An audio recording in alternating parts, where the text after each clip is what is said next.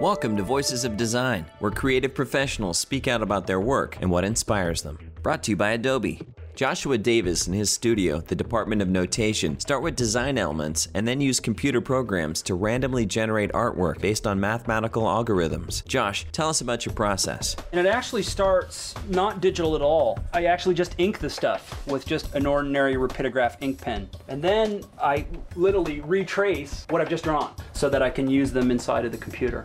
And then I can let these things run, I can let these things make decisions. I'm controlling the system. I'm saying you have to stay in this spot. You can only be these colors. You can't go any smaller than this. You can't go any bigger than this. So I'm constructing all of these boundaries and the system acts randomly within those boundaries. I generally don't know where things are going to take me. So it's kind of like generating snowflakes. You've been listening to Voices of Design, brought to you by Adobe. Coming up in the next break, Joshua Davis tells us about one of his recent projects.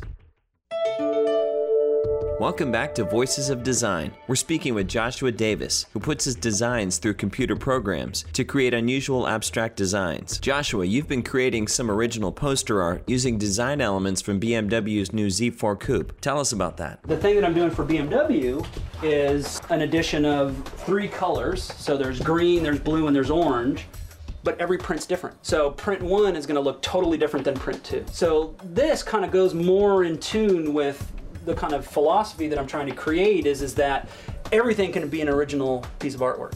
So what's next for you? Fashion would be the kind of next thing that I really kind of tackle, which is why can't every shirt or every handbag or whatever be unique? You know, so you're really generating something that's very specific to just that one object. You've been listening to Voices of Design, brought to you by Adobe. Coming up in the next break, Joshua Davis talks about how he deals with his critics.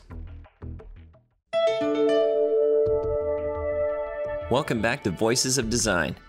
We're speaking with Joshua Davis, who puts his designs through computer programs to create unusual abstract designs. Joshua, some of your critics say that you're not the creator of the finished artwork, the computer is. What would you say to that? You know, this is truly something that I love. Um, making the things that I do, and it's it's this thing that's inside of me to make things. And whether the public likes it or not, totally doesn't matter. And I think at the end of the day, the, the most important thing, work like hell. You know, I never stop working. Whether I fail, whether I succeed, I'm always working like hell. And, uh, and that's what I do. Day in and day out. You've been listening to Voices of Design, brought to you by Adobe. For more information, visit adobe.com.